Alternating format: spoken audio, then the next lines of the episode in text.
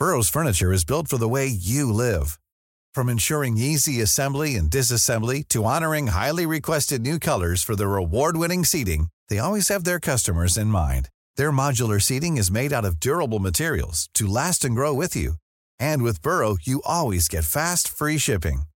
Get up to 60% off during Burrow's Memorial Day sale at burrow.com slash ACAST. That's burrow.com slash ACAST. burrow.com slash ACAST. welcome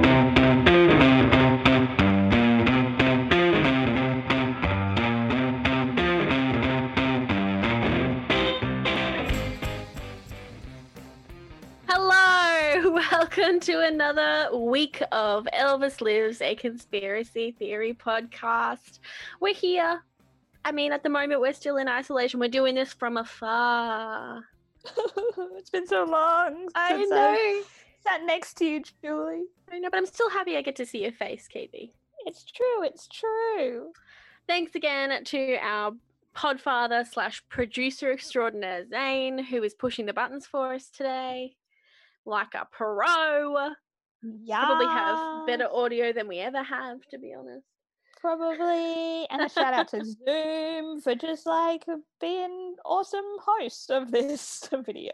Guys, call. if if hey Zoom, if you happen to be hearing this, Mm, um, which doubtful, but you know, maybe. maybe. Uh, if you want to sponsor us, we we can just continue to do podcasts this way. So that's an option for you, Zoom.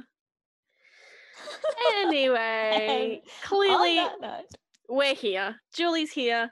KB is here. It's a good time. hello. It's a great time. Julie has a Zac Efron poster on her wall that I keep getting to look at for this entire recording. So we're good. Here, I'll sit to the side so he's in full view. Oh, thank you so Um, much. sadly i'm not going to be able to see your face while i pull up my notes so it's hectic guys today's episode is oh wow hang on one two three four four and a half pages long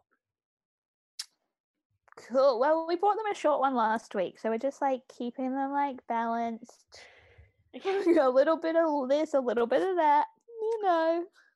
i uh okay strap yourself in katie uh, i've got a fascinating tale for you which i think if you uh, you might be terrified of uh, You keep doing this to me. and you it's still fun to me. Uh, what do you know about the Jonestown massacre? Oh, I know quite a lot about the Jonestown massacre. Actually, I listened to a case file episode about it. Ah, so you are well informed. I'm Let's, very well informed. for the listeners, I will uh, give them a little bit of history on uh, what Jo- the Jonestown massacre is. Mm-hmm. So, the People's Temple Agricultural Project, better known by its informal name Jonestown, was a remote settlement established by the People's Temple. It was essentially a cult under the It was leadership. a, it was a cult. I mean, originally they didn't think it was. It's like all cults. Like they don't know. You don't call I it a cult until know. something goes wrong. Oh, just you wait, guys. Just you wait. Like I feel like there's a few churches out there that we could probably label cults, but we haven't yet. Well, one day. Um, it was under the leadership of Jim Jones in northwestern Guyana. So wasn't originally located there, but I'll get to that later. Oh, yeah. It became internationally known on November 18th, 1978, when a total of 918 people die. Sorry, I can't talk today. A total of 900 and- twins. A total of 918 people died in the settlement at the nearby airstrip in Port Kaituma or Kaituma and at the Temple Run building in Georgetown. The name of the settlement becomes synonymous with or- or became synonymous, I should say, with the incidents at both those locations. In total, 909 individuals died in Jonestown, but two from apparent cyanide poisoning. In an wait, what? Hang on, what? Two from apparent cyanide poisoning. all sorry, all but two, all Right. but two from an apparent cyanide poisoning. It is an event termed revolutionary suicide by Jones, and some People's Temple members on an audio tape of the event and in prior recorded discussions. The poisonings in Jonestown followed the murder of followed the murder of five others by temple members at Port Kaituma, including Mm. United States Congressman Leo Ryan, an act that Jones had actually um, ordered, yeah. and four other temple members committed murder suicide in Georgetown at Jones's command. Ugh. Probably should say, guys, this is a heavy episode. It is a heavy episode. I'm gonna Um, pop some links to uh, some people you can have a chat to if this triggers. Yeah. Now, uh, anything the for thing you. that is like that comes out of this is like a thing that means that it's still in kind of pop culture world is that it was the whole like don't drink the Kool-Aid. It comes from this story. And boy, do we get to that in two pages time. Oh, wait for it, guys. Just wait for it. All right. So, um, uh, basically, Jim Jones, the charismatic cult leader, I feel like they're all Yes. charismatic. That's how they're cult leaders. That's how they get it. created this religion and at the start of it was very successful in growing followers he had a largely african american following and those that did follow him were very loyal um classic cult you know Yeah. um, actually interestingly enough harvey milk did visit um their campus when they were in california Oh, Hmm, strange eh yes. um like he had uh, these ideas of rainbow families and uh, uh, initially what he preached was all not like it was all like equality and like socialism but somewhere along the line he lost the plot yeah, power. That's what happens when you have power. yeah Anyway, keep going, Julie. Keep Okay. going. It's fascinating and terrifying. Decades later, survivors of Jonestown still remember being part of the church organization that they devoted a good portion of their lives to. The peop- uh, sorry, the people were incredible, says um, Jean Clancy, who worked on the Temple newspaper. People who were capable of committing themselves to something outside of their own self-interests, adds Laura Johnston Kohl, another former Temple member we, all of us, were doing the right things, but in the wrong place with the wrong leader. Pretty much all classic cult stuff, Yeah. cult behavior. Um, until that is, Jones started getting paranoid that his dodgy dealings were going to be found out. Of course. Of Mhm. course. So this cult didn't originate in Jonestown. In the fall of 1973, after critical newspaper articles by Lester Kinsloving or Kinsolving, the defection of eight Temple members, uh, Jones and Temple attorney Tim Stoen prepared an immediate action contingency plan for responding to a police or media crackdown. So they were like, "Ooh, police are interested. The media's onto us. What we Gotta do? go." We'll run. Gotta go. In October 1973, the directors of the temple passed a resolution to establish an agricultural agricultural mission there. As 500 members began to construct the construction of Jonestown, the temple encouraged more to relocate to the settlement. Jones saw Jonestown as both a socialist paradise and a sanctuary from the media scrutiny.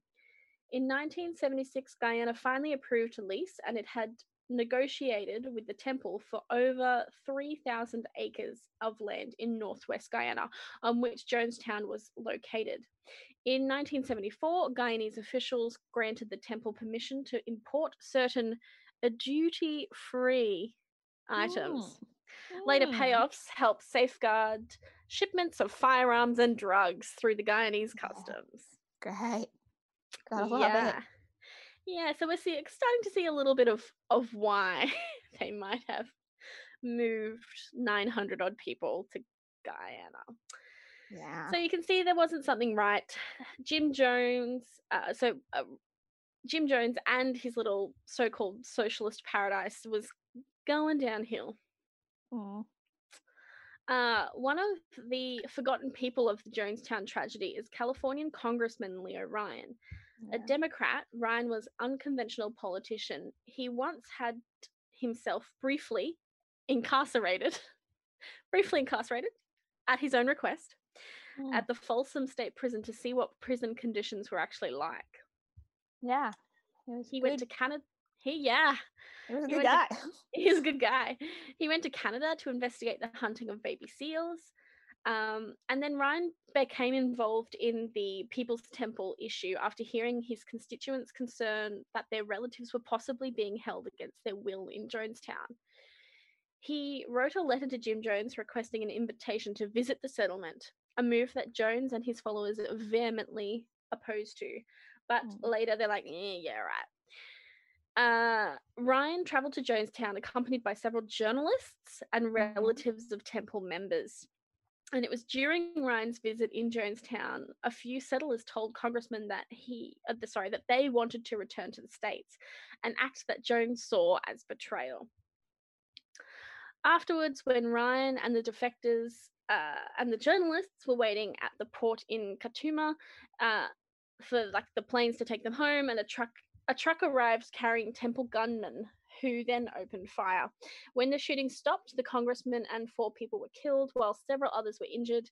And it was at this visit that sent Jim Jones off the deep end. Yeah, spiraling. Oh boy, that was the day that he's like, okay, I'm a, Yeah. I'm gonna get This wasn't the first visit either uh, for of people coming in. Like there were people coming in to check that it was all legitimate. Uh, and each one of those checks kind of set a little bit more fear into Jones, Mhm. I think. mhm, mhm.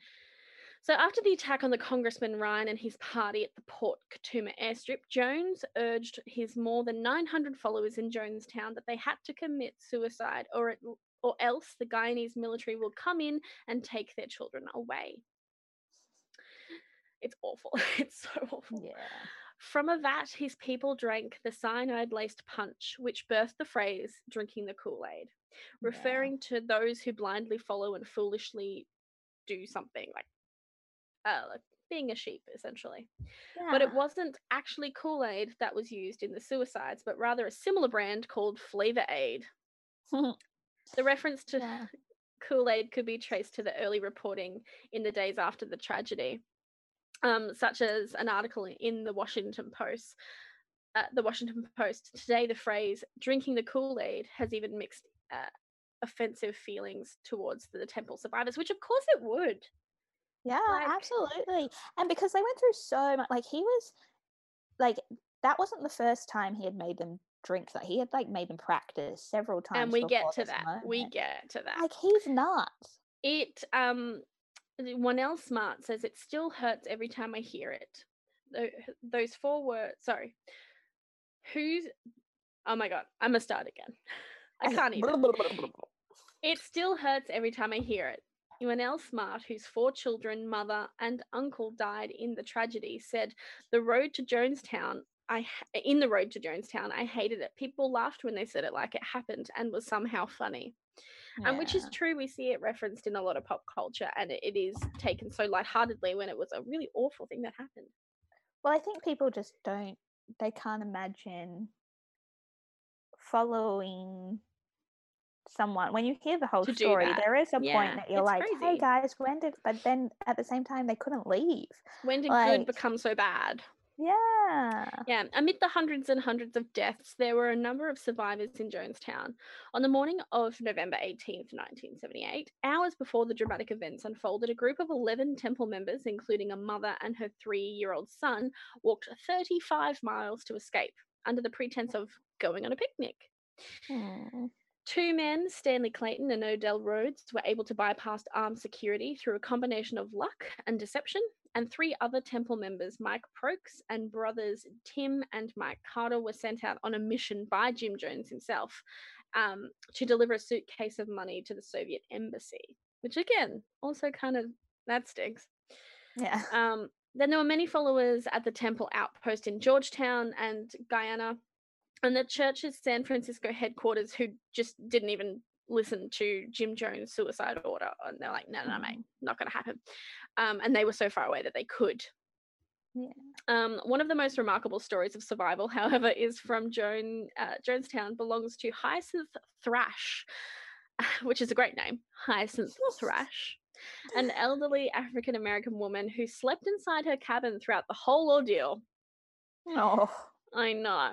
It's awful though, because she woke up the following morning and walked over to a senior citizens building where she saw the bodies. Yeah, and her sister Sephora Edwards was among the dead. So it's Oh, awful. yeah. But what about Jones horrible. himself? After all, he was the paranoid one that the people were at. He was sure people were out for him. Mhm. So, following the mass murder suicide, Jones was found dead on the floor. He was resting on a pillow near his deck chair with a gunshot wound to his head, which Guyanese coroner Cyril Mootoo said was consistent with suicide. His body was later dragged outside for examination and embalming. The official autopsy conducted in December 1978 also confirms his death as a suicide. Yeah. An autopsy of Jones's body also showed levels of a barbiturate called pen or pentobarbital. That seems right. Yep. Um, our producer's saying yes, correct. That is right. Uh, which may have been lethal to humans who had not developed psychological tolerance. Um, a sign could be seen hanging above Jones's deck chair, and Jones had borrowed a quote from George Santayana those who do not remember the past are condemned to repeat it again. Well, these are the things Uh-oh. that we know happened. So, what is the conspiracy? Oh, Play that music, producer Zane.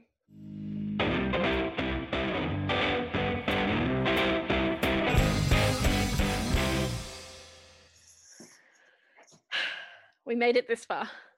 It's grim. Oh, Julie. It's already grim. It's so It grim. is already very grim. It's all grim. And it's not going to get any better. So, Correct. KB, you touched on this a little bit before, and I agree with you. The first conspiracy I would believe is fact rather than conspiracy, but we can't really declare it as fact. Um, the general view of what happened was a mass suicide as people lined up to take the poison and drink it. Um, but there have been argument arguments made from witnesses and formal temple, mem- temple members that this was really a mass murder. Long before the actual event, Jones had his followers drink what they initially believed was poison as a test of loyalty to him.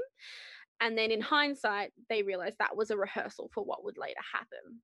Yeah. He would do it all the time. Like he'd wake them up in the middle of the night to Yeah. do this. And Yeah, that's why I think.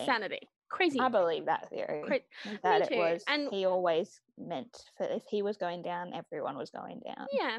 And when Jones implemented the actual suicide plan in Jonestown, there were armed guards with guns and crossbows Mhm. to ensure that They nobody was getting out out. alive. Some, this is awful. This actually makes me so upset. Some victims were found to have marks on their bodies suggesting that they were injected with poison.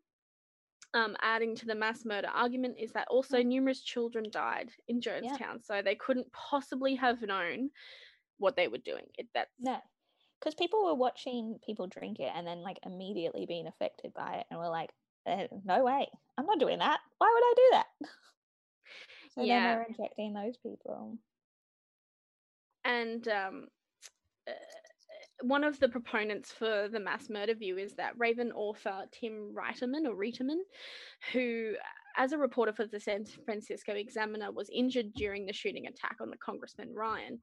Um, and then Jones, he said that Jones put all the pieces in place for the last act of self destruction. He wrote, then gave the order to kill the children first, sealing everyone else's fate, which is Mm, It's awful. so sad. Um, the second conspiracy theory, which comes from um, a book called Conspiracy Theories The Facts and Evidence Behind the World's Greatest Cover Ups by David Southwell and Graham Donald. Which you own a copy of, Julie. I do indeed. This was given to us by one of our listeners. Yeah. Thanks, listeners. so, um, the the other conspiracy theory is that it wasn't Jones who was laying there shot. Hmm. Um, even though they say his body was found in Jonestown dead from a self inflicted gun wound, the apparent suicide weapon was found 200 feet from the body. This would indicate that either Jones was murdered himself or it wasn't Jones at all, and close examination of the corpse revealed that it lacked Jones's tattoos. No. No. Yeah. Um, yeah, adding to the um the it's not even really a not I can't say it's a conspiracy theory, but adding to the other evidence of um a mass sh- uh, a mass murder rather than a mass suicide when coroner C. Leslie Moo suggested that the Jonestown deaths were murder, not suicide, thus warranting investigation. The US Army disagreed and the bodies were left. Just left Cool. there. Um, so I don't really know what's going on with the government and and Jonestown, but it's I would say it would be an argument over over like ownership of the land rather than Yeah, and I know like there was a lot of stuff that like why the senator wanted to go in the first place. There's like a lot of stuff around that. Um so it maybe It's a was just a like as long as because then they're like we didn't take any part in it, so it's not our responsibility to that and it was like Yeah. South American and yeah, yeah. There's just a lot. So this theory, um, this Jonestown massacre, I do suggest everyone go and do their do their homework on this one as well. absolutely If, case it, if you find it interesting, yeah, case file's great. to um, recommend to the another podcast case file has i think it's a three part um episode on jonestown and it details quite a bit of it and like for me i kind of already knew the bare minimum like i knew Yeah. that it like drinking the kool-aid and i knew that it had been a cult and i knew that it was just like whack but i didn't know like it really it's a really good one if you want to know and uh, yeah, it was uh, very very hard to condense to our usual 20 time frame as well. Yeah, 20 minute max defi- There is.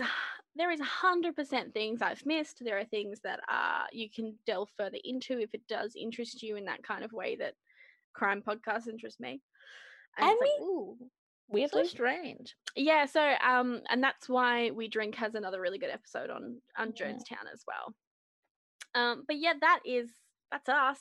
That's ugh, it's grim, but But to pick it up, guys, we're doing a new thing. If you missed out last week, we're doing we some live episodes during the week while we're in self isolation slash potentially a lockdown by that point. At This point, I don't know when you'll be listening to it.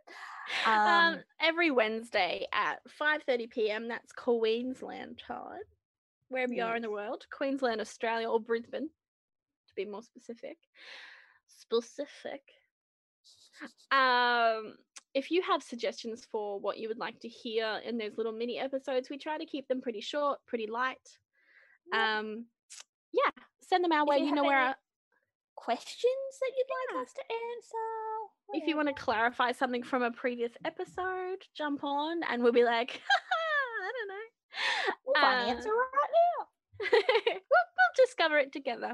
Um, so yeah, if you have anything you want to send to us, our socials, Elvis Lives Podcast uh, at gmail.com or Elvis Lives, is it Elvis Lives Podcast? Mhm. Our Facebook and Instagram. Find us. Oh, as always, rate, review, subscribe on your faves. And until next week. Bye. Bye.